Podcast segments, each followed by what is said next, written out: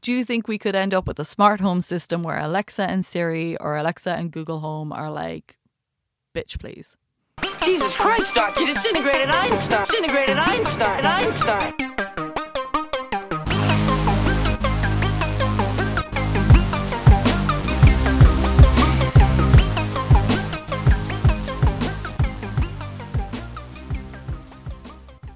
Welcome to Science at the Movies, a podcast that looks at the role of science in some of our best loved and most hated movies.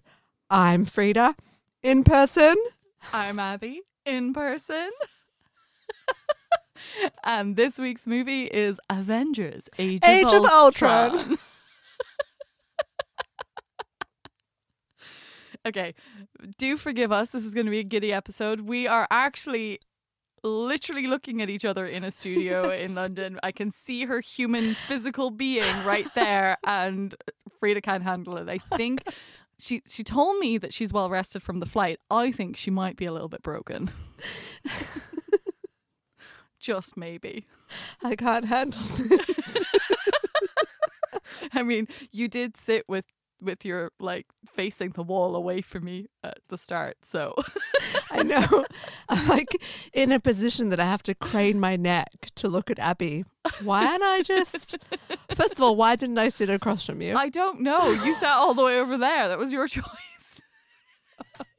I am literally sitting the furthest away I can possibly be sitting. I just thought it was a cute angle.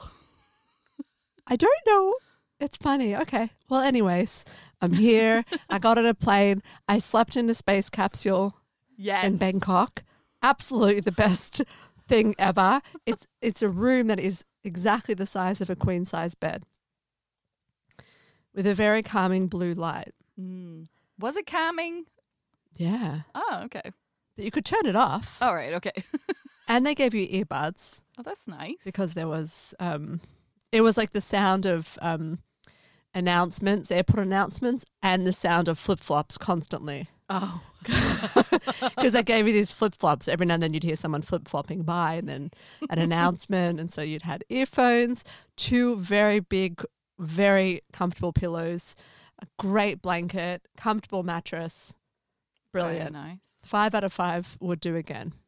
Amazing. Mm-hmm. I mean, yeah, when you're going to have a long layover like that. Also, if you're going to have the opportunity to make uh, the weirdest collection of uh, videos that has ever graced our Instagram stories and now or TikTok, because I 100% by now will have put that on TikTok. I'm going to do it straight away today. Very excited about it. It is hilarious. I'm trying to make you proud.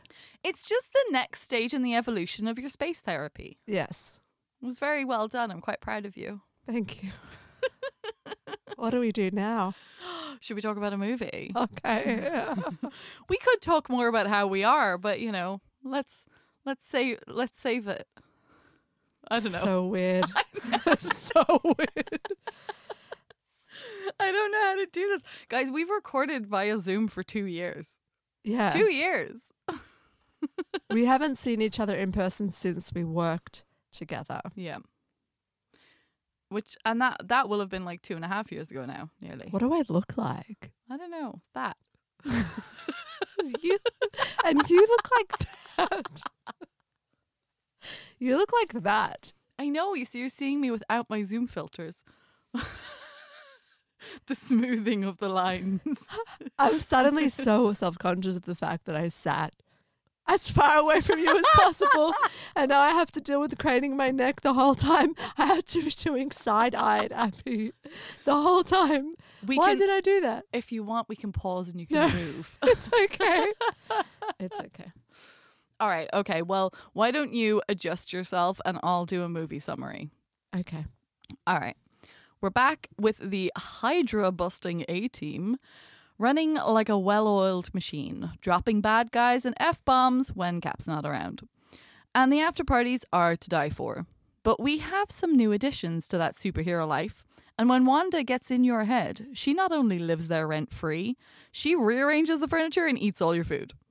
Playing on the team's insecurities and paranoias, fractures start to show. It turns out that when it comes to peace in our time, not everyone is on the same page. The manifestations of Stark's fears and desperation come to life as Ultron, the ultimate peacekeeping AI, tasked with protecting humanity from the threats of the world and other worlds. Unfortunately, Ultron realizes that the biggest threat is humanity itself. The battle to stop the total destruction of Earth via a weaponized asteroid. Novel idea, if nothing else. A new being is created Vision, the combination of Jarvis, Ultron, and the Mind Stone. Sacrifices are made, new relationships formed, allies recruited, and Earth is safe for one more day. But do the fractures ever fully heal? Mm. Do you like how I made that sound like very serious for a movie that I'm pretty sure you're about to shit on?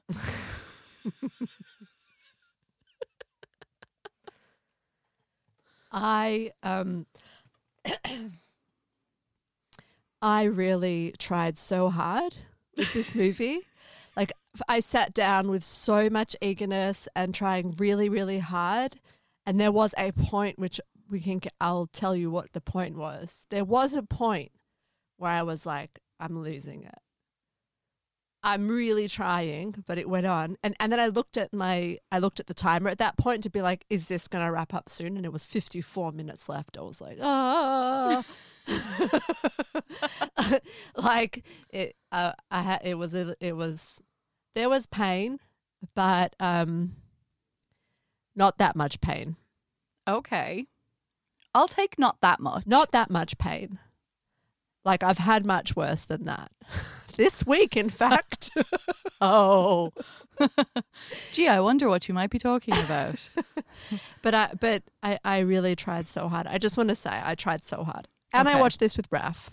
Okay. Yeah. I believe you. And I and I'm proud of you for for having watched it. I really want to move over. I, I really after our um absolute disaster of Guardians of the Galaxy, I've been really feeling very guilty. I've been feeling like properly guilty. I'm like I'm being too hard. I'm being too hard. It's mean, and I'm like really really trying. But I was in pain. Okay. Not that much pain. Okay. I think the truth is that this, like, even for me, and I still enjoy this movie, but it's definitely a lot more forced. And after watching Okay. like the Avengers itself as a movie, like that was such a a first time. It it's such a good movie in terms of the first time they come together. It was unique. There was something really exciting about it. So the second time had to be different and and I can see where they were going with the story and I can see what the intentions were in terms of starting to sow the seeds of discord between them and their relationships and and and story building in terms of moving forward but it was definitely more kind of felt like we have to recreate the formula or recreate the the joke and the feel and the environment Oh yeah. but um at times it was just kind of like nah I'm trying a little bit too hard here Mm. I also don't know necessarily. Sometimes I get confused as to like who this is for. Yeah. Because for example when they had like extended fighting ac- action sequences. And so i'm like who is this for? And and is it the same people like the scenes where they're a bit more chatty and there's a bit more like character development i sometimes i get confused like it's like it's trying to be something higher than just an action superhero smashy movie but it still can't help yeah overindulging in the like smash bang smash bang. Like Well, you see, you've got to remember that no matter what we think of with the movies, they're all of these movies are based on comic book characters and comic book storylines that have existed since the 40s, that have existed for 80 years. So there is like an 80 year mm. backtrack true. of storylines with all of these characters that people are really connected to mm-hmm. the whole like phases of Marvel, the whole like bringing you through these these uh, moments where they introduced characters, where they had people in the same universe meet each other. Like it's really unique to the way a movie works. So that is Mhm. exciting. And introducing Quicksilver and Wanda is Yeah, very great. exciting to people who understand that and know the canon and know who they are from the comic books, you Mhm. know? Um and I think people get excited about that. And I think it doesn't really matter what age you are. So kids will get excited about it because Smashy Bang Bang movie with magic and superheroes. and then the adults who read it as comic books will be like, "Oh my god, this is so cool! Look at it, people to life." Let That's me how I feel. let me ask you a question. Yeah. Do you like the Smashy Bang? Yeah. Okay, shall we do um uh, how how about anything that you liked about the movie? Mm-hmm. Were there things? Did you Yes. stuff? Okay, cool. Okay, go on. Well, there was some concept in the movie that I thought were great. The asteroid, that I just think that as an idea, yeah, it was cool. I liked the, the whole idea of Ultron, I, uh, but but the introduction that comes at the end of the party scene, that was my favorite part of the movie. yeah, The party scene is the best part of the movie. it is absolutely. It's so and and after that it gets much messier. Mm. It gets kind of messy, but when he walks out at the end of the party like that, yeah, it was amazing. And then I did I felt like it got a bit downhill. Loved the party scene. I mean, it was like a huge relief from all the fighting and all the danger they're always in. It was like a huge relief just to Yeah. see them at a party. Normal. It's so weird, isn't it? It's just like, oh look, you you guys like hang out together. Mhm. So yeah, that's Yeah, that's that- really cool. The lifting the hammer thing. Yeah, the oh, that's such a good scene. It's such a good scene. And and Thor's Thor's like simple ex- explanation. You are all not worthy. Yeah. um, I just want to say one of my favorite things about the party scene is Rhodey's joke. Boom. Are you looking for this? I'd explained to Raph so many times. He's like, but what's funny about Boom looking for this? And I was like, it's it's that's the punchline. We don't know the story. The fact is that the joke is I was like explaining to Raph what was funny about it. He did not understand it. It was too abstract. It was just so abstract. It's my favorite. I just think it's so funny. You looking for this? Um, also on the on the hammer lifting scene, I really really enjoy as well where they turn around to Nat and they're like, "You're up," and she's like, "No, that's not a question I need answered." it's just so beautiful. Yeah. I just, I just love that line. Fragile masculinity. yeah. Uh, do you have anything else? Um, party scene, boom, you looking for this? Um, oh, I really liked, so at the beginning when they were attacking, was right at the beginning, they were attacking all the Slavs or whatever, Yeah. and Iron Man shooting at all these Slavic people, and he goes, that was a good talk, guys. And you hear like a groaning guy being like, no, it wasn't. I, I do think that's like the funny thing about Avengers is that they do the snappy comic book hero being like, hey guys, can I talk? Pew, pew, pew. Good talk. But the thing about Avengers, which is funnier, is that they have some groaning Yeah. guy on the floor saying, no, it wasn't. Yeah.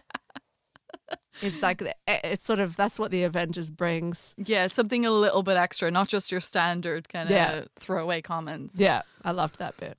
All right, let's talk about some of the cast. Mm-hmm. Um, right, we we can talk a little bit about character progression in a minute. So let's talk about some introductions. Uh, a nod. Okay, so two two nods and three mains for me. Uh, just a nod to Andy Serkis Oh, yes. so South the African accent that I introduction of do. Black Panther. Hmm. That's exciting. Yeah, it's a nice little kind of lead into it without without it being Black Panther, without anything, but just kind of like here's our first connection to that world. That's how he lost his arm. Because I've seen Black Panther. Oh yeah, yeah. There you go. Yeah, that's a great scene as well. I really enjoy that. Mhm. Um, and then another introduction we have is the first time we get to see Paul Bettany in person. Yeah. He's no longer a disembodied voice. Yes, Paul Bettany is no longer a disembodied voice. He has a body. A full ass body. Does it count that he lifts the hammer? Interesting question they were asking. Yeah, Does it count because he's not a human? I think what it does is it shows I think it shows that the worthiness is not necessarily about it it shows that he doesn't have ill intentions. Right. It shows that vision At the very least. Yeah, that like we know that Ultron has ill intentions, but Vision doesn't have the capacity for evil. Okay. Do you know, he's not he is worthy based purely on the fact that he's his intentions are good. I, I that's how I feel about it. I loved. Well, I, we'll talk more about the AIs later. Yeah. Um. So then we have to talk about the the two twins that we get, Pietro and Wanda Maximoff. All right, so Quicksilver is played by Aaron Taylor Johnson, and Wanda is played by Elizabeth Olsen. How do we feel about our two new actors in the realm? I think Elizabeth Olsen brings so much Mm-hmm. acting gravitas. She's so good. She's incredible. She's a powerhouse. Some of the scenes, the bits with her, are, apart from the, the you know like the party scene is fun and light, but in terms of like depth, yeah, she crushes everybody. Yeah. with her emotional weight. Like Scarlett Johansson has some stuff, but I don't think she measures up to Elizabeth Olsen in terms of Elizabeth Olsen's ability to, as you yeah. It's very exciting for me to hear you say that because Wanda becomes so important moving forward. oh and she's so yeah and you She's just what you get to see coming from wanda as we go through this is just Mhm. yeah it's very exciting I thought the end when she killed Ultron yeah her, with her grief, effectively. Yeah. I wrote grief underline underline. Just I wrote that and I was like, what the hell was that refer- referencing? but just her the, her grief, it was palpable, Yeah. it was unreal. Her, Mark Ruffalo, I think both of them are, are kind of a notch above everybody else. yeah Yeah, she's brilliant. The, o- yeah, uh, Pietro, I think that, yeah, he was fun. And I feel like the, the special effects around his character were unbelievable. yeah So that sort of, I I think he was fine. Yeah. Nothing special. Well yeah all that's about the her. thing yeah exactly obvi- He didn't survive the film, but the special effects around him were so cool. So Yeah. cool! My God, when they're going, when when when it's tracking him, and he sees the hammer, and he's like, ah, and he and he pulls it, and the way Oh, it just yeah. shoots him. that was so good. It was so good. um okay so one other person that i just want to bring up uh Mhm. which we will talk about more later but i have to say james spader Who is it? Ultron Okay, I didn't look it up. I wanted you to tell me. the vi- The voice was so familiar. I can hear it in my head right now. yeah James Spader. I love James Spader. we should have done that for this miniseries. Why didn't we do Pretty in Pink? We missed it. oh but it wasn't i don't know Isn't he in that? i don't know i've never i don't think i've ever seen that i don't know what you're talking about Yeah. Anyway james spader Wait one Um, minute. okay James Spader is the hot jock in Molly Ringwald's Pretty in Pink, the Okay. asshole. okay Okay, whatever, fine. I haven't seen it. Oh, we should have done it. Shit. yeah, no, Ultron's voice was. Ultron's voice was. The voice acting was was great. Yeah. excellent, It- excellent. Talk about it.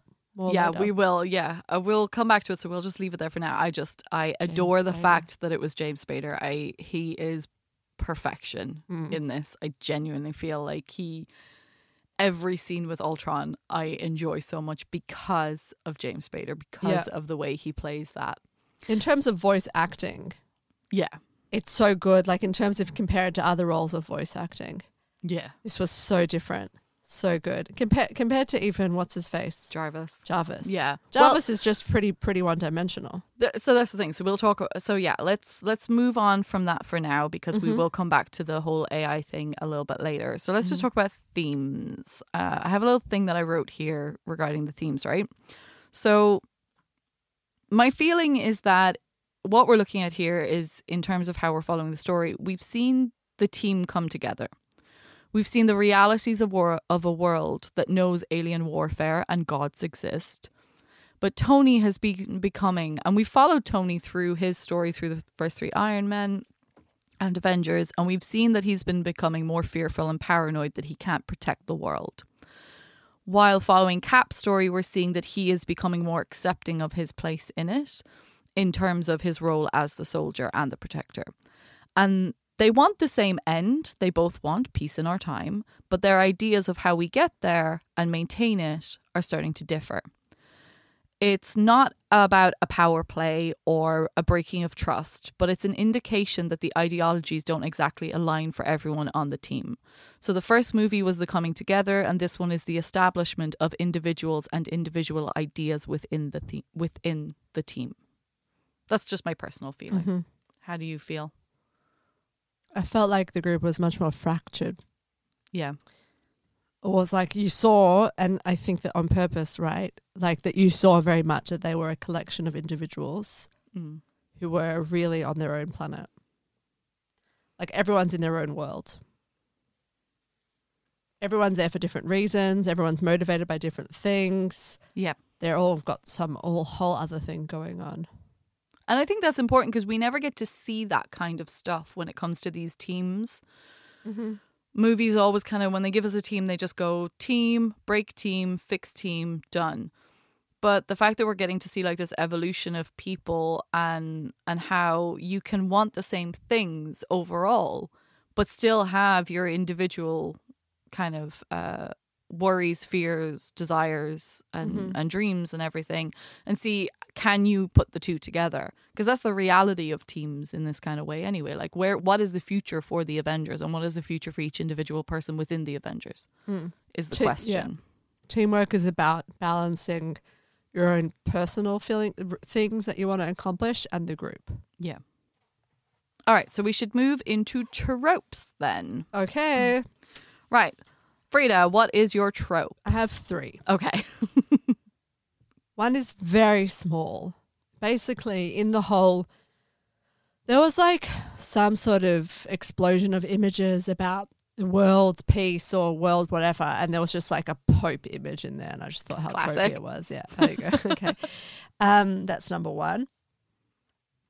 Number two is bullshit master plan that Wanda let Tony take the scepter so that he will make Ultron yeah. her plan. I just was like, I don't, okay, I don't know if I believe that. She's like, that was my plan the whole time. And then that, my my third trope is I call it coffee lab think montage. When when they're doing Ultron, it's like Bruce Banner and Tony Stark. They're like thinking, Yeah. press a button, sip of coffee, press a button, scratch head, press a button, sip of coffee, thinking. Although I was like, looks fun. You look like you're being super productive. I definitely want to be there with you guys. Looks really fun. You've just you made me think of a scene in Big Bang Theory, and it's when Raj and Sheldon start working together, but they're Yeah. both theoretical physicists. so they're like they do the whole like, oh, what is oh, what's the song? It's the dun dun dun dun. Yeah. What's the song? Dun dun dun. Yeah. And every scene of them like working together is them just standing there staring at a whiteboard. yeah, that's right. dun dun dun. It's just it's really entertaining. But this one they had buttons. Yeah. well, Coffee. experiments, you know, they've got to juice up and press some buttons. I love it. I, I want to do. I like you know real life. We're not look. We're not actually getting anything done at all. Let's be honest. Yeah. Another cup of coffee. Yeah, sure. Yeah. This is me running my simulations right now. Just sitting there going, oh, let that run for half an hour, come back zero. Oh, okay. Another cup. Coffee. All right. So my trope is the whole Eastern European slash like R- Russian style Slavic. Slavic, needing saving thing, white savior complex. But like, you know what I mean? What it's it's mm-hmm. American. Mm, yeah. You know. But I'd like it was like a modern Slavic country. At least they weren't wearing kerchiefs tied under Yeah. their chin. yes. We should be grateful for that. yeah. But yeah, they, it's just such a it's such a thing. It's just always oh they and then the Americans come in and then they save everyone. Yeah, sure, fine, whatever. it's weird to talk about that given the context of what's going on in the world right now, but at the same time, it's like it, it is just a classic trope. yeah. Um, all right, okay, so shall we get into some sciencey stuff then? Sure. Right, Yeah. then. Right, science is a theme, environment thing. I mean, you just said about the montage. I don't really have much to say about the environment. Um, there's like the mountain concrete lab thingy mabobber, and then we have Tony's lab in Stark Tower. Uh, the only thing I really have to say is that I want Tony's lab. I um How many times will his house get destroyed? is all I have to say about that. and how many pianos? oh God, yeah. His poor plays, it just keeps getting How many destroyed. pianos and cars does he have to go through? I know. He has unlimited resources, unlimited materials.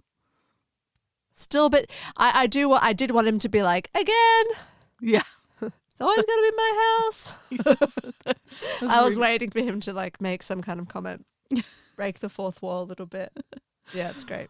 Yeah. I mean that's the thing. It's like it just it just looks cool. I mean, sure, it's a lot of visual effects, I'm sure. And we talked about touch screen like clear screens before, but now I'm kind of like I kind of just want it. I'm wondering if I could make one.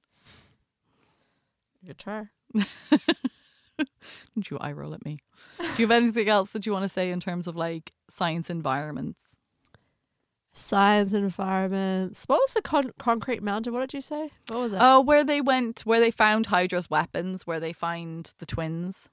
Oh yeah. So there's like an underground kind of concrete building lab thing where they've got some of the uh the aliens from oh, where they had the big, Yeah. that big. It looked like I, that it was suspended. yeah I said it looked like Burning Man art, and then I remember what it was, but it 100% looked like an art piece from Burning Man. Did, was it um, Stryker's experiments? It was like Yeah. the crossover, right? Yeah. So it was Colonel Striker. Yeah. Gotcha. Yeah, nothing to add on that. okay um so in terms of scientists uh we can talk about our characters but we do have an introduction of a new scientist and that is in the form of dr helen cho the geneticist. Oh, yeah. yeah. She's great. yeah. I liked her.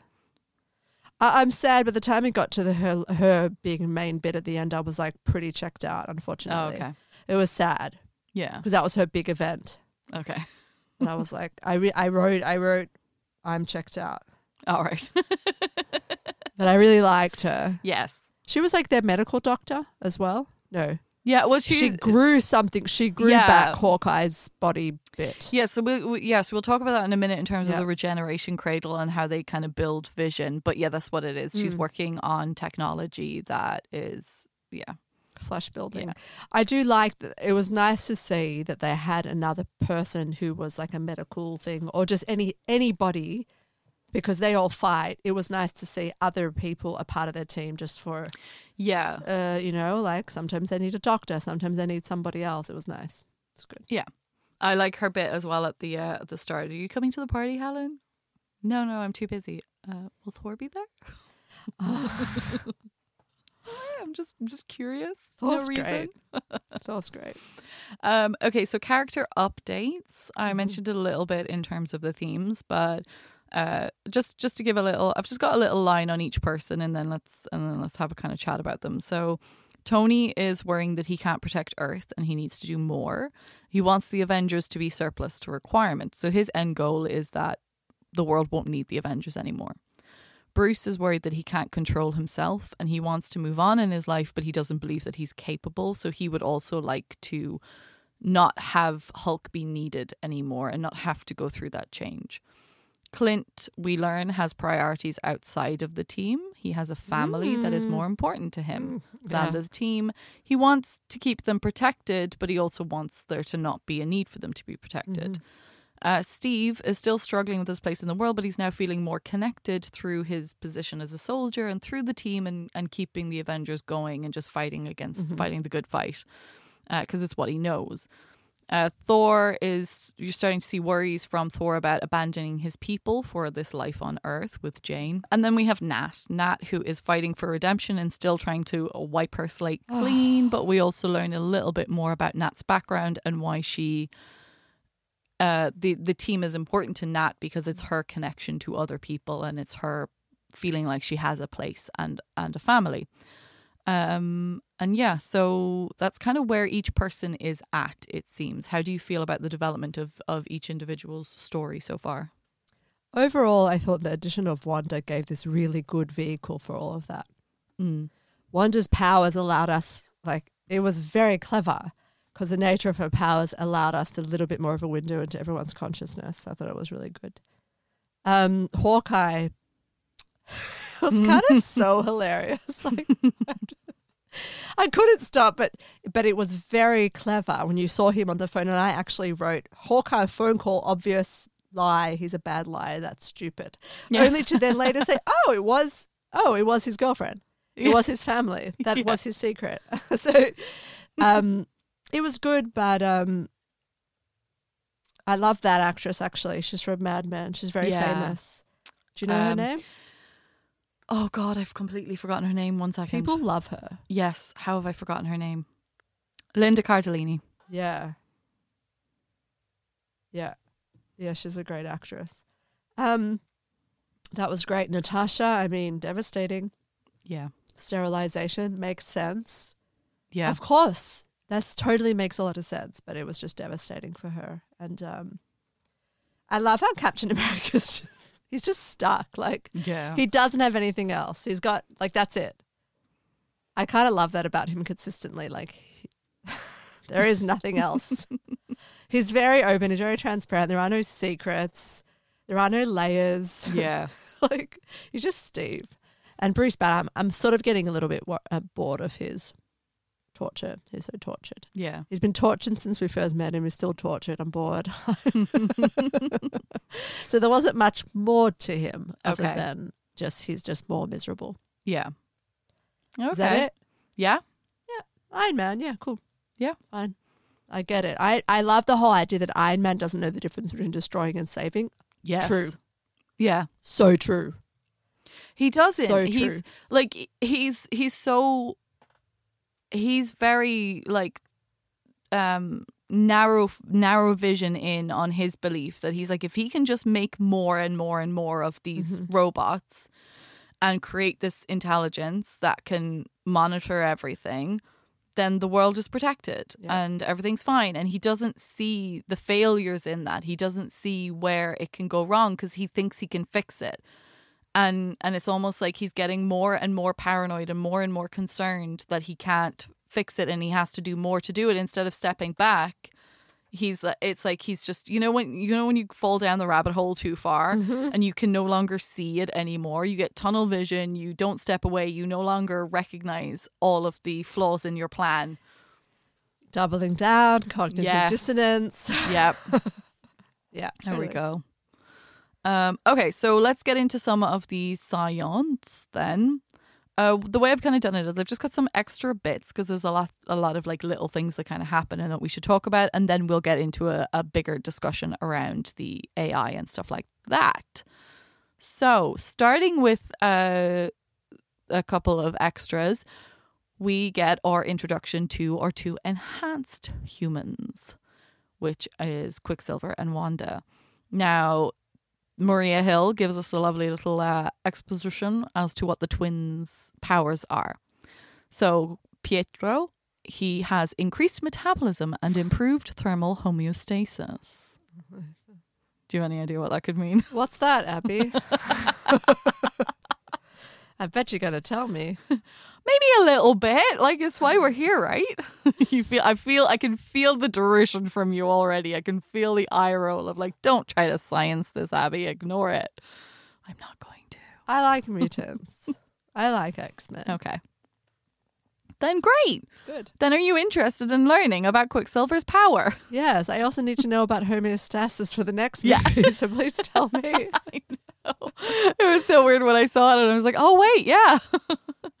okay, so um to break this down, homeostasis is the process that we use as living beings to maintain stability in the conditions we need for survival. So it's just a very simple term, really. This process is used to maintain internal. So, in terms of like the thermal homeostasis, it's talking about the processes used to maintain internal body temperature in a way that it is insensitive to the external environment and heat load. So, they're basically saying that he is not affected by friction and temperature effects while moving at increased speeds. Oh, okay. Good for him. Right? Yeah. It's kind of cool. Very cool. And what's really interesting as well is that like he only has normal human strength. He doesn't have like super strength or anything like that. But because he can travel at these speeds, it allows him to generate an extreme force and momentum, giving him more force in his attacks. So he doesn't need physically more strength, but he can just generate more force because of the speed and the momentum that he's traveling at. Cool. So yeah. Oh, my chair's really squeaky. Sorry, guys. Hopefully, it's not coming through. Um, okay, and then he also has this increased metabolic rate, which means that he has heightened stamina, so that he can recover from pain quicker.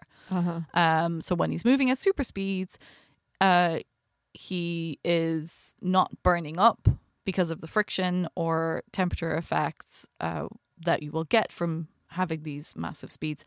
Um, but also his metabolism means that if there is any pain that he's getting from any of this motion or in the fights and stuff, he recovers a lot quicker. And what's interesting is what you said about like when he saw the hammer and stuff, because it's something I just never really thought about. When you think about someone moving at super speeds, if you think about it from their perspective, while he's moving at super speed, he mm-hmm. is perceiving the world around him as moving in slow motion. Sure. Which I just I just never thought about it from the way he like what his perspective is because you always just see them going really fast. Yeah, like by the time it takes me to pick up a cup of water, he could have circled around the block. Yeah. So therefore, like as he gets to that point in the block, I've picked up the cup a tiny bit, and then he goes to there, Yeah. picked up a little bit more. It kind of makes sense. I'm, I'm just saying I like the idea that in his in his visual perspective, he's slow. moving normal, Normal. and everyone else is moving really mm. slowly. yeah. I just thought that was kind of a cool way to to look at it from his his perspective. I always like super speedy. I love speed. It's always a great, like in Heroes, that speedy lady with the blonde hair was fantastic. Mm. They're always just good. They're always like quick, smart, cheeky. Yeah. They're always like great characters. It's it's always a good superpower because it's like their superpower is just sort of getting in and out. It's not hurting anybody. It's Yeah. just, I, I, it, it always makes for excellent character. So, uh, Quicksilver is almost kind of there realistically as a character here, as a vehicle to give us Wanda. It's a reason to show us Wanda's power, to show where her power generates from, and to show us um, what her kind of emotional weight can be. Um, that's my feeling as to why he was introduced as a character, not necessarily for him to remain in the story, but to be able to give us more understanding of Wanda. And Wanda's powers are neuroelectric interfacing, mm. telekinesis, and mental manipulation. How do we feel about this? Your face. I knew about Wanda just from other people that she creates realities. She does a lot of different stuff, and I don't. I don't want to like try to. How does it all link together? Like, what is her actual power? Telepathy. She can read. She can read people's minds, and she can put thoughts in other people's minds. Right? Yeah. So she can. Telepaths usually are both. If they're very powerful, in the canon, yeah. comic book canon, if a telepath is very powerful, they put thoughts in other people's heads. That's a more advanced version of reading Yes. people's thoughts. So this is interesting because uh, so I broke it down into the three things. So if we've got the neuroelectric interfacing, right? That was a weird thing to say, I Yeah. thought. Because when you look at it, the definition is it's defined as the ability to transfer information between the nervous system and an external device such as a computer. So a neuroelectric interface is a brain computer interface. Uh-huh. So she is able to interface with machinery Oh, in some way, it seems, right? Okay. Then the second part is the telekinesis, which is the ability to move objects at a distance by mental power or other non physical means. There's no science to get into in this, like telekinesis. Look, it's not a thing. It is too. I was joking. I was like, a brief moment in my mind went, oh my God, something really cool that I don't know about that Frida's about to tell me about because I trust you too much. okay. The next, then the, the part that we're talking about here, the mental manipulation, right? So that's the kind of the mind control type stuff. I found this really interesting because I did look into this and I did find a a Scientific American article about mind reading and mind control technology. Okay. It's written by this guy called R. Douglas Fields, and I just want to read some bits of it. Okay. So, firstly, with mental manipulation, what we're talking about is the ability to detect electrical activity in the brain and to control it.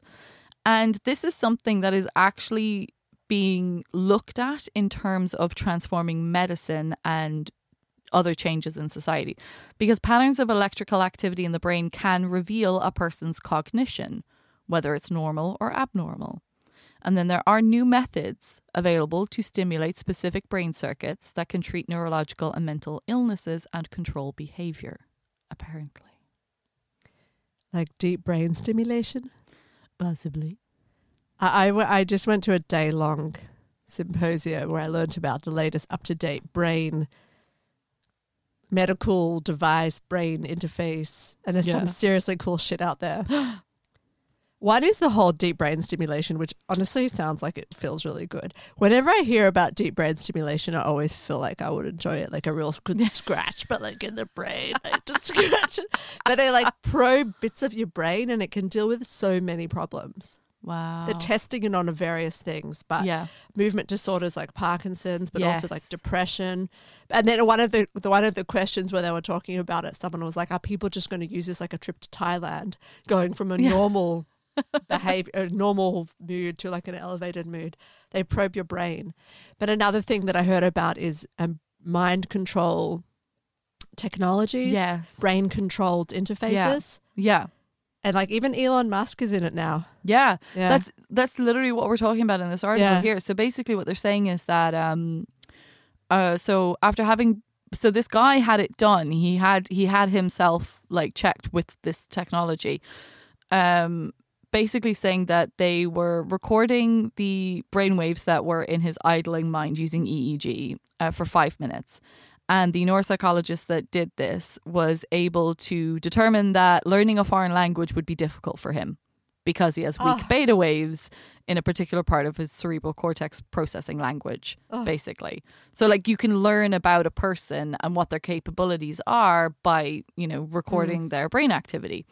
And then um, there's some, uh, so neuroscientist Marcel Just and colleagues at Carnegie Mellon University are using fMRI brain imaging to decipher what a person is thinking. So they're using machine learning techniques to analyze complex patterns of activity in the person's brain when they think of like specific things like numbers, objects, um, sentences, or an emotion in order to learn new types of information. And so the researchers can read minds and know the person's specific thoughts and emotions using Amazing. this method. Um, so basically, like the ability to control electrical activity in brain circuits has the potential to do for brain disorders, as you're saying, um, what electrical stimulation has accomplished in treating cardiac disorders.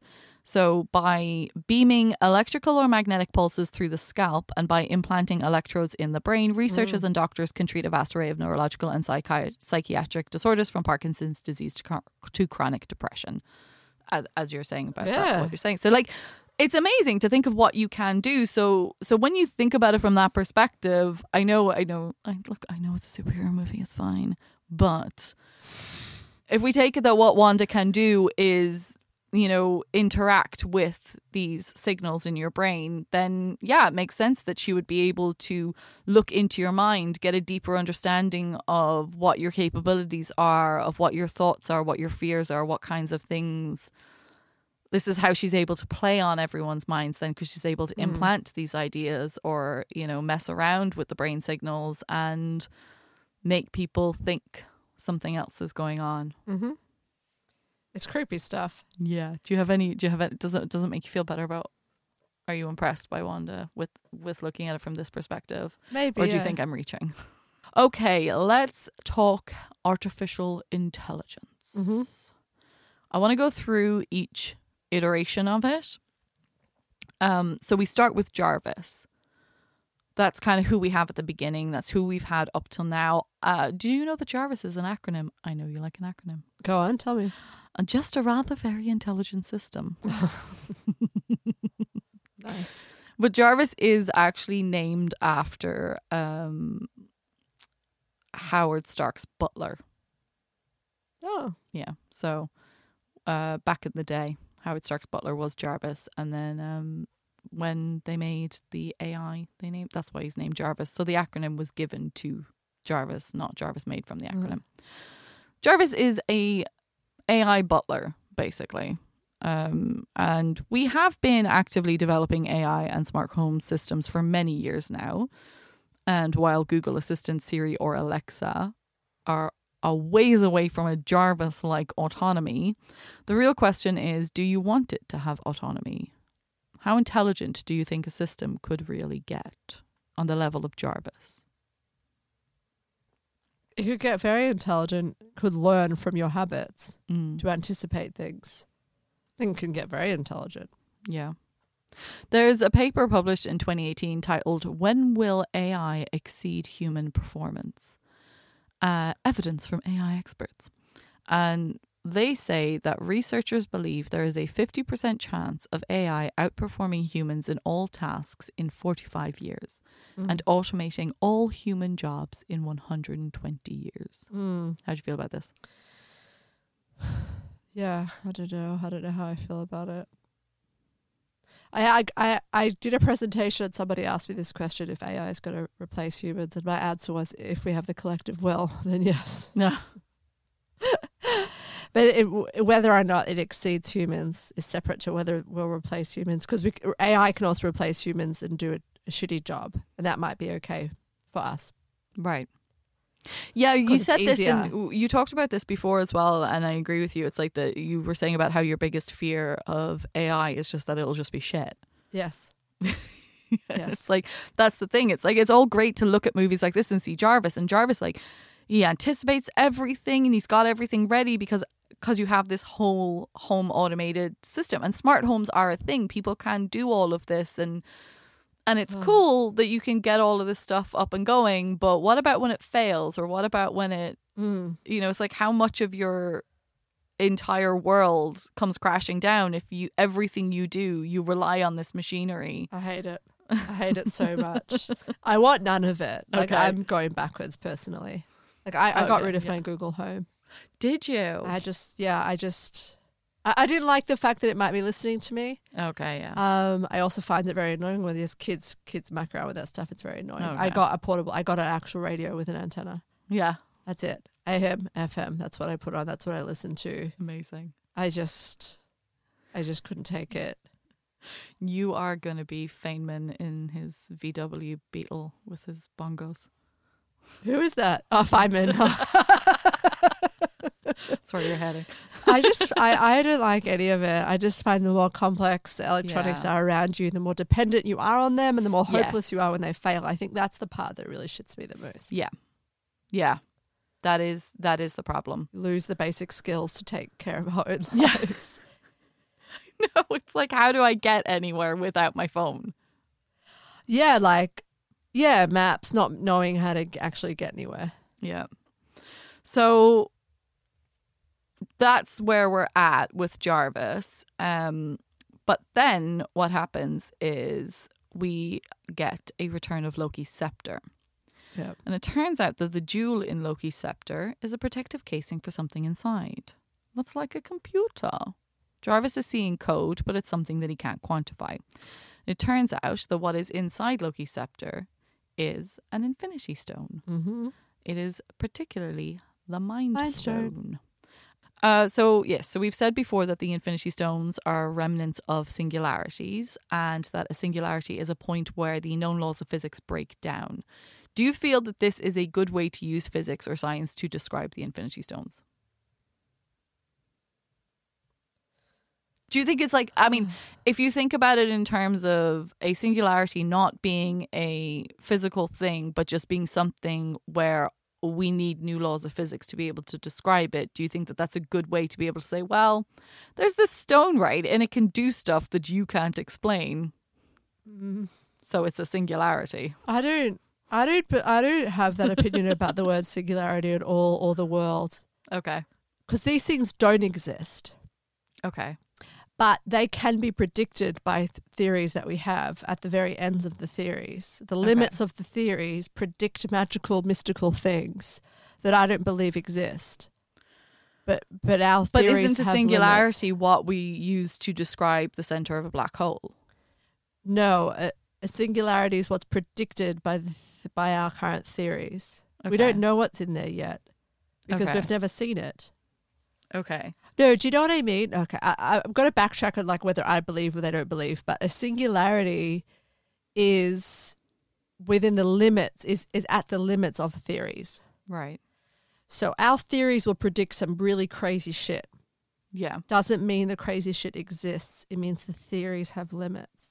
And the Okay. whole idea of a unified theory of everything is is a theory which encompasses all things, great and small. Okay. But currently, we have different theories governing different things, and those things have limits, and the singularities are in the limits. Okay. And so, what, it doesn't mean it has a physical presence. So when yeah, we talk so it about- doesn't yeah. it doesn't necessarily have to have a physical presence, but you're talking about a position or a point. Um, like I I know I said it when when we talked about was it the Avengers? It I was can't even remember now. Guardians of the Galaxy number one, I think. Okay. So basically, I, I there's no where or when with a singularity. Like there's Depends no what it's a there's no kind of. of. yeah there's no but uh, like I said there's no phys- it's not a physical thing. It's the point where the laws of physics break down. It's the point where we need new laws of physics in order to describe the thing that we're trying to describe. So if you kind of take take it out of the like they're basically saying that there was these singularities and then these singularities like collapsed into becoming these stones.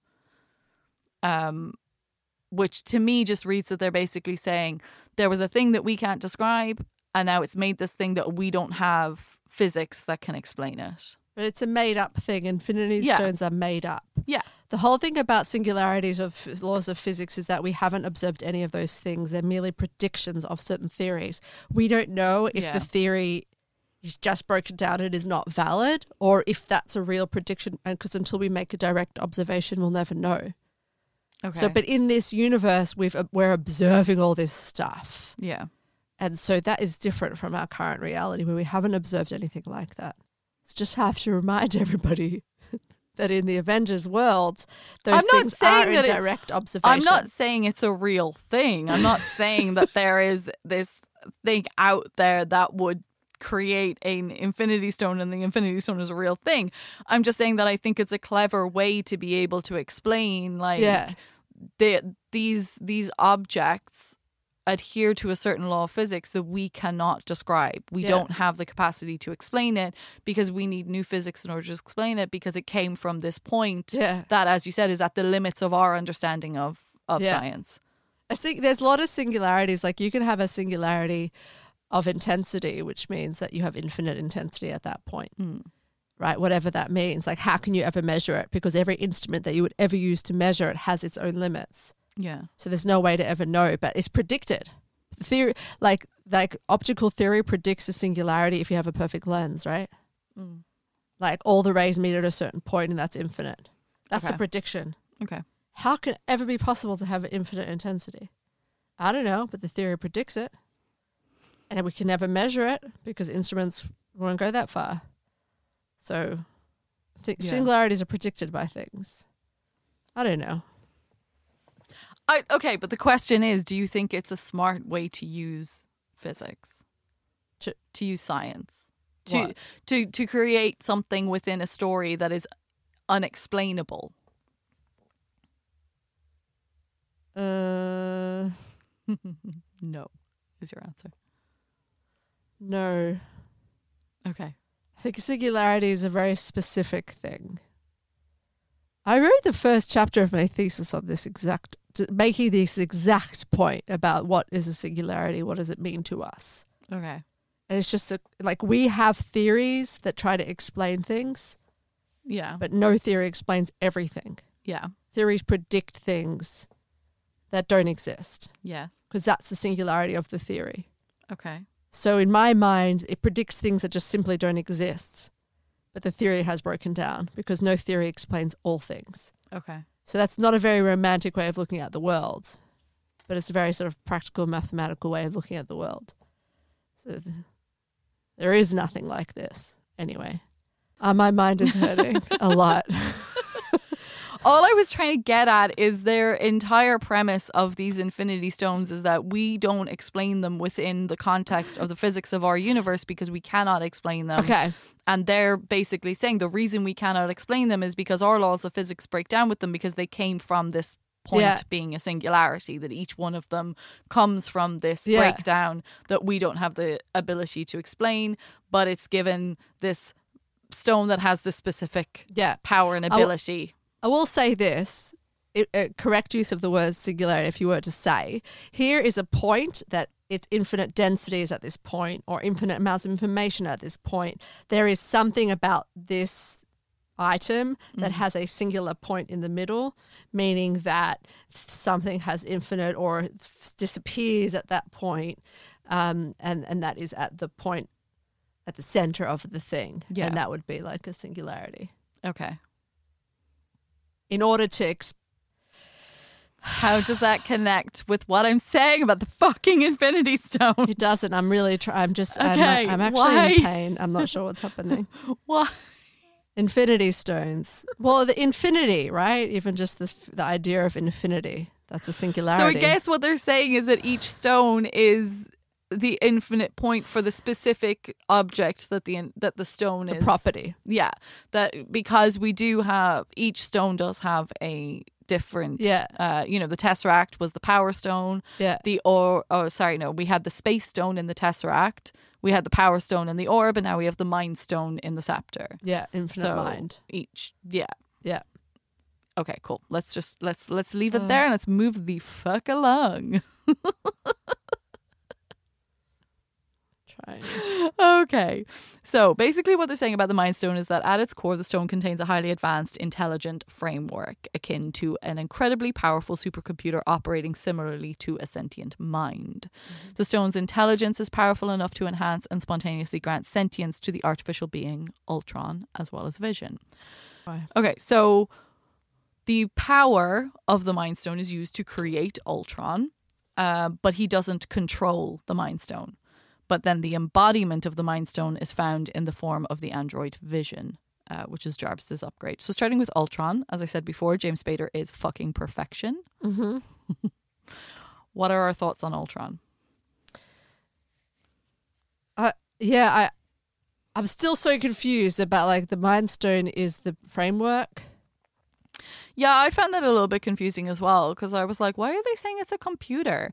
Basically, they're saying that it's a yeah, so it's some sort of intelligence framework. It's the um it's some sort of set of neurons that Yeah. we can't really explain. It gives the Um, framework. yeah. I loved how Ultron was so overwhelmed at coming into existence. Yes. because there was so much information contained and he was doing so much they it was doing so much calculation Yeah. that was in pain Uh, I thought James Spader, and it, that's why he's so he's just more complex. And Jarvis's voice is one dimensional because he's less complex individual. Yeah.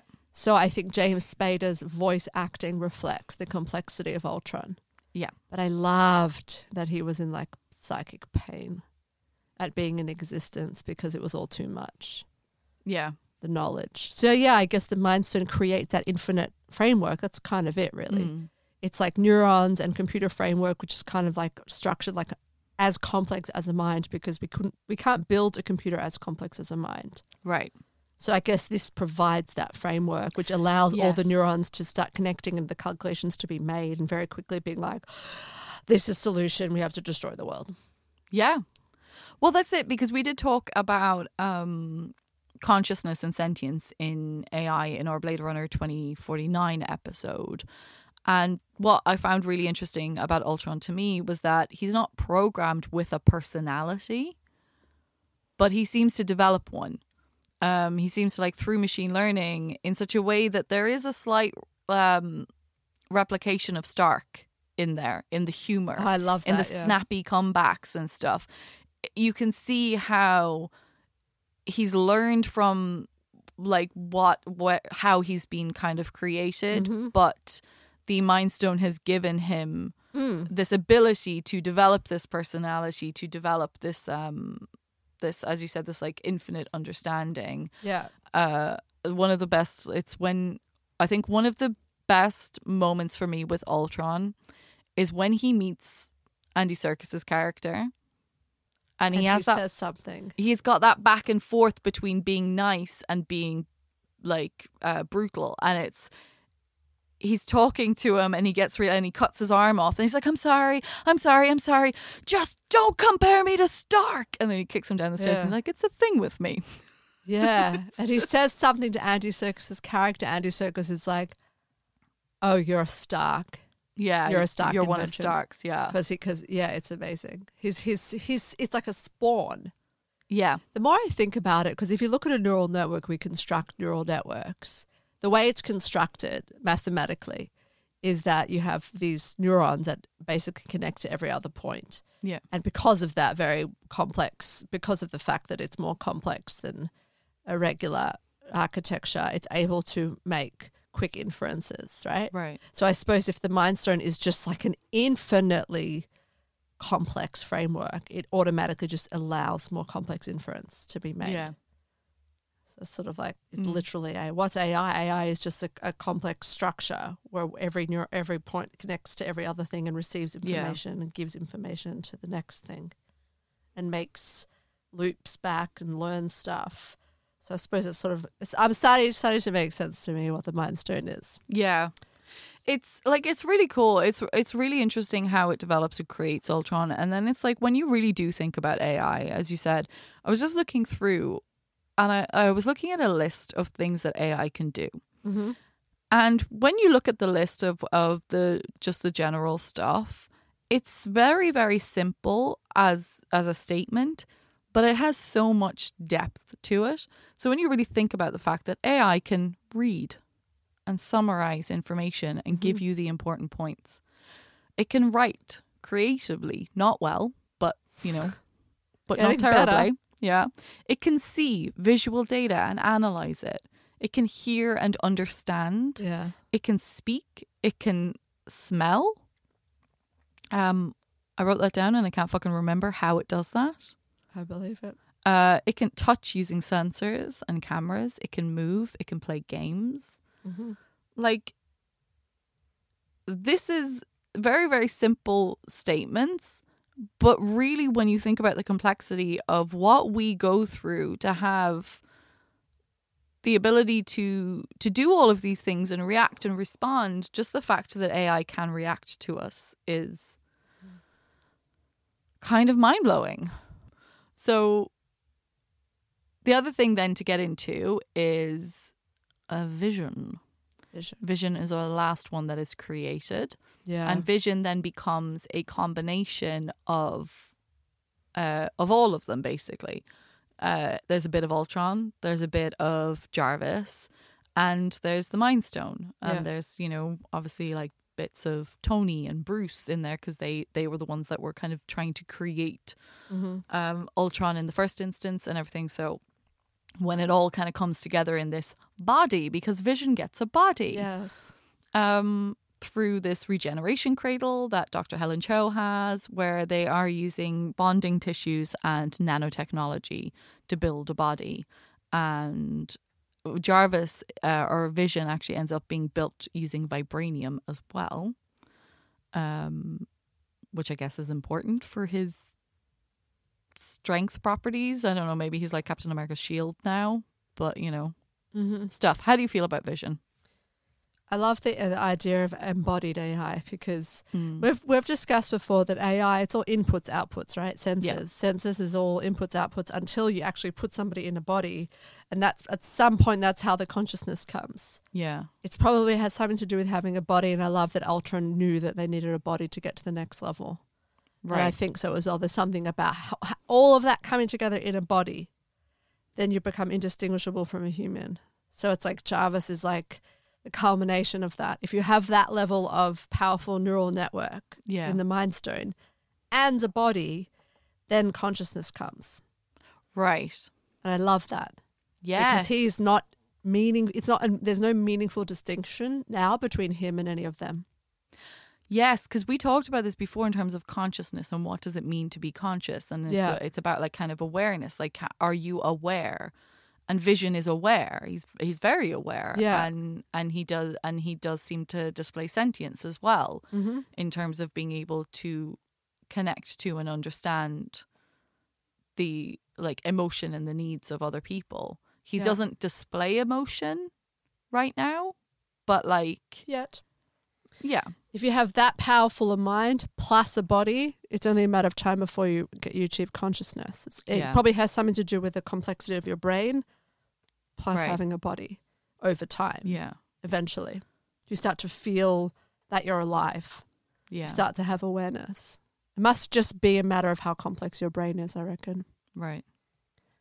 I love it. I I love it. I love that. I I when it happened, I just really enjoyed it. I really enjoyed that we kind of it was like it's Jarvis's voice, but it's like Mm. you know we moved on. We we upgraded. We got to the next kind of level of all this technology that we're talking about in all these movies. So in terms of making the body, I just want to talk about the regeneration cradle very quickly because I don't. Basically, what they're saying is it's like medical technology that can heal wounds by grafting um, organic tissue to the patient, and that's what they're doing with Hawkeye. Uh, having this organic tissue bond to the patient's cells so that it can um, heal uh, through like skin grafts is a very normal thing that's done.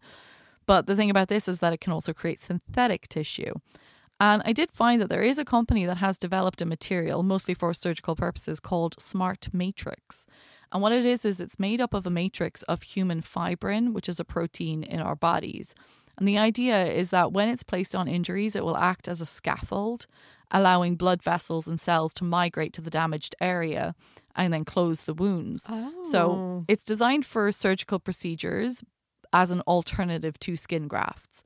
But when when I think about it in terms of like the what it is like as a wrap, it does it looks like gauze or something when you look at it. And it's like, okay, yeah, this this kind of makes sense to me when if you think about this regeneration cradle, the idea that they're they're using this smart material to create these skin grafts to heal the wounds.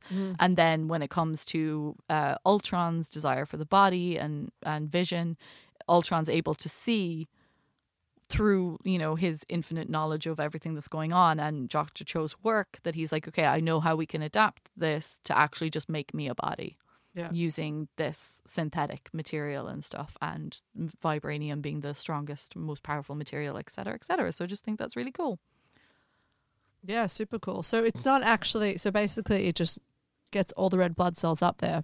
mm. It's so it's not the material itself becomes the skin, but it it helps this. It helps everything else heal. It uses the Yeah. body's own function yeah to. to okay, that's really cool. Uh, so the last thing I just want to talk about before we finish up here is just this concept of AI versus AI, because that's a scene that I just really enjoyed. Moonfall. Yeah, Oh, when it choked, when it like choked Jarvis. yeah. It was just that when when Ultron is created and and they bring up the point when they find the remains of Jarvis and they're like, what's really interesting about what Ultron did was he could have assimil- Similar. He could have assimilated Jarvis and he didn't. Instead, he chose to destroy Jarvis, which I think is the first instance of showing that Ultron has an awareness or a a personality Mm. that is above what to that point is understood that AI could have because what would be the function of destroying Jarvis other than violence, anger, reactionary? That's what it is. It shows that Ultron is reactionary. And that's what we see all the way throughout the movie. He is always reactionary. Um, and I just thought that was really interesting. How do you feel about this whole reality of AI versus AI? Yeah, I f- it's, it could be that he, it was like him just being a suspended mind like that was just so much, so overwhelming, Mm. so full on that he reacted that way. Maybe the act of Jarvis like having a proper body prevents that kind of thing as well. If I think about it, like just the fact that he was a mind with no body. Yeah, but it seemed to me he was in pain came Yeah. into existence so quickly, so much. And Jarvis was just like, oh, hello. And he was like, ah. and he just, it was just, yeah, Yeah. completely reactionary. I didn't. Un- yeah, I mean, it doesn't really matter how why the exact explanation as it was happening. Do you but- think this could happen though? Do you think that we could like do you think we could end up with a smart home system where Alexa and Siri or Alexa and Google Home are like bitch please? Are going to start fighting for your attention, for your systems, for your I'm, I'm in pain just thinking about I know it. your face. now you I can just see thought my it was- face. I just thought it was interesting if we think about the idea of developing AI and if AI is modeled off of our behaviors and if we can Oh. create an AI that learns from us and that has this like gets to a certain point is there a point where you could have two versions of AI that would end up Fighting. arguing or fighting in so or No. or feeling like one is superior or like trying to assimilate the other in No. some sort of a way No, no, no, no, no, no, no. because you have to inject no, personality and desire No. I think that this is this is an example of taking something which is true, like but within limits and has sort of a narrow applicability and extending it to like our feelings. Uh, okay, for example, you like an AI inheriting like things from its maker, biases. yeah. That is a real thing, but it's a very like it's talking about a very specific thing, and I feel like we're quickly jumping on the idea of like inheriting biases as to be like, oh my god, it's going to inherit a personality, but like it, it inherits biases in the data. It, it's like a very practical, measurable thing right. that you can then measure. Yeah in the out in the outcomes or in the decisions by the AI. Like the famous examples being, you know, we've talked about this, the racial biases in the data yeah then the AI will then become a racist because it's inherited that. So I so when when you talk about that, I'm like, I know what I know what's being talked about, but it's such a measurable, narrow idea. right whatever's whatever it was fed into it is like the limits of what it can know. So my my instinct in this conversation is to think like practical, measurable, quantifiable ideas. so then when we're talking about, oh my god, are they're going to fight, they're going to take up different personalities. Well, then and then I start to think, what is a personality? What does it mean to be a person? Where do we Yeah. come from? Again, I guess we all are. Our perspective is all a result of everything that's happened to us in our lives. So it is data. It's all the data that comes Right. into us, which gives our perspective.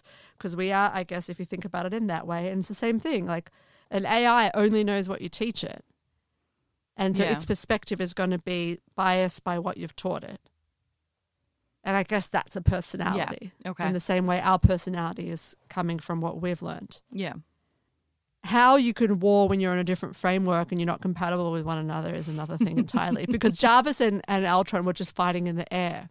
yeah I guess are they on the same framework? Because when I think about like Alexa and Siri, well, aren't they on different frameworks? How are they fighting? How are they interacting with each other? I don't know I assume yeah I mean they're in the same they're in the same space In the same, as in electrical space, yeah I presume Wi-Fi over Wi-Fi. Yeah. And do you know what I started thinking about? I started thinking about first of all, I need to learn more about hardware. That was what I was thinking. But also, what was the movie uh, Rocket Wreck It Ralph? yes Where they yeah all hang out in the Oh, power yeah. board. yeah that. yeah, like that. Okay. I don't know. I just I thought it was interesting. I thought it was an interesting thing to show us this idea that this this new um, AI came into existence within the same space as Jarvis and decided, yeah, fuck you, and just ripped him apart. It's cool stuff. Yeah. It's it's very cool. So, yeah, that's that's it really. That's all I had. So weird sitting here in the same room. well, it's Avengers: Age of Ultron. Yay. which I'm very excited about because yes, it's not the best of the movies, but um, I was excited to talk about Ultron and to just talk about that Mm. kind of the It's whole cool ideas. the the development through uh, what's happening and and our creation of vision. Um, okay, so What the fuck? time for what the fuck. Okay. What the what the what the fuck? Frida, what is your what the fuck? I had this line which I just was like, this is hilarious. And this was um, Hawkeye's wife saying, You know, I totally support your avenging. I wouldn't be prouder. what the fuck? you know, I totally support your avenging. I couldn't be proud. So stupid. It's so weird because my what the fuck is also just like Clint having a family. Like it's so weird. It comes out of nowhere, and it's like it's, so just clunky and forced and weird. it's and, uh, like I mean I will say that as we progress through, it's fine and it's very important to the future and stuff. But like there it's the thing that I hate the most about this the about what we've talked about this before. It's something that I always find really uncomfortable in TV shows is when you're with these characters for a while, you've been watching the series, and then their best friend from college comes into the series for an Totally. episode and they're talking to each other like, Yeah. We've known each other for years. Yeah. And you're like, No, you literally came on set today. post hoc is Yeah. Who are Post you? And that's what it is. It's like they're having there's the moment where they're in the bedroom and she's like, um, what's happening with Nat and Bruce? Or something. And and she's like laughing. She's like, Oh, you're so blind and stuff. And it's just like that's what it is. It's not even her and Hawkeye that gets me. It's the fact that like they try to make it out like her and Nat are friends. Yeah, I know. And it's like this And is that weird. she's Nat, Auntie Nat, Auntie Nat, I was know. like, yeah, it's yeah. so disconnected, but Yeah. like I'm okay with it. We're over it now. Like at the time, it was just a little bit like what, but we'll move forward. what forward. the fuck? Also, the fact that he keeps it's like I did it. I have the wife and family. Yeah, They're hiding in this ranch because they're not safe anywhere else. I'm like, Ugh. I don't believe. I believe in real life people like that do not have families, and if they do, they are fucking long suffering because they're so fucked up. Yeah. They have so much PTSD. long time military families like I feel like when they're if their partners are like running off doing these crazy dangerous missions like it's not pretty Yeah. the fact that they had this idyllic like hi honey nat auntie nat these kids i was like give me a fucking break it's but but it was again like it was still a relief because Yeah. there's so much smashy bangy there's so much danger i think with the avengers you do at the end of the day you take anything you can get Yeah. that's a break it was entertaining. It was. It's an entertaining scene when they all turn up and just the looks on everyone's faces of like, what is happening? hell? I know. So anyway, that that's it. That's it. Um, final verdicts is all we need to do. Um, I'm a 2.5. Okay. Well, we hadn't gotten there yet, but sure. Oh, Did the movie eager? Did the movie pass the Sam's test? I think at this point, Sure. yes. The hideaway wife and kids is, is sort of a little bit um, Yeah. patriarchal, but that's okay. But we've got Wanda now. We've, got still got Maria Hill floating around. It was a reverse Bechdel, I was going to say, because Mm. the fact that Pietro was pretty much only introduced just to show us Yeah. what happens when Wanda's emotional. That's a gender reversal Mm, of the like original Bechdel Yeah. idea, okay. which is the death of the girlfriend motivates the main Yeah. male character. It's good. Yeah. So It I think yeah, I think we're I think we're getting there. It's our first we finally have another female character in there. It's not Nat on her own anymore. We've got Wanda. Um and I and I think that they are standalone for sure. yeah, Uh, aside Definitely. from the men. So and could uh, could easily be another the switch Yeah. genders. yeah. So did it pass? Here comes the science. I mean, yeah. How? There's no Sure. I mean the AI stuff is super interesting. It's cool, but like but there's if not you think about yeah, it too much, again, I like Yeah. it hurts. Yeah. Let's not get back into singularities. Move into final verdict. Yeah, I'm a two and a half. Do you know what Okay. I realized? I have a vacuum of things that don't have a two two scores, and I just was like, I need to give something with a two. I might bump it up to two point eight. I have a lot of things that have like zero, and a lot of things that have high threes. Okay. But I'm like, there's nothing in two. I'm going to give this a two point eight, just so I can put something in the two. Also, after being like rock, thinking, giving something a zero, and then seeing something much worse, I really need to start rethinking my scoring, or else I'm going to go negative. Yeah. Oh, so speaking of, right. Well, I'll 2.8. give this about like a, uh, mm, in terms of my uh, 3.8 for my Marvel scoring. Okay. Because like it's, I, I still really enjoy it. I love Ultron and James Spader is fucking amazing. I love Wanda. Um, but yeah, it's there. There are other Marvel all movies that I It's just are just much better for me. Yeah. Um, okay, so so speaking of um, of wanting to reevaluate your scoring system, Frida, uh, what what was what's the next movie? I I don't know. Um, look, I was getting my hair cut, and Chris my hairdresser, was like, "Have you done that movie where Kylie Minogue is the scientist?" I was like, "I fucking have to do that." And he was laughing, and I was like, "Come on, if there's a movie where Kylie Minogue is the scientist, we're doing it." So, we're we're, we're doing it. Um, it's Biodome, famous for being the worst movie ever. Look, that's what that that's what that category is for. it's there for a reason. Yeah, It's yeah, it's fine. It's true. It's true. So we, we're doing that. I support Um, you. So why don't you go off and watch it? Yeah, you And do. I'll go off do. and watch it. Do you know what? Everyone should watch it. Everybody watch you should absolutely watch Biodome. We're um gonna be we are gonna take a quick we're gonna take a break now. Yeah. Get some sandwiches. Because I'm in London. I for, I forgot.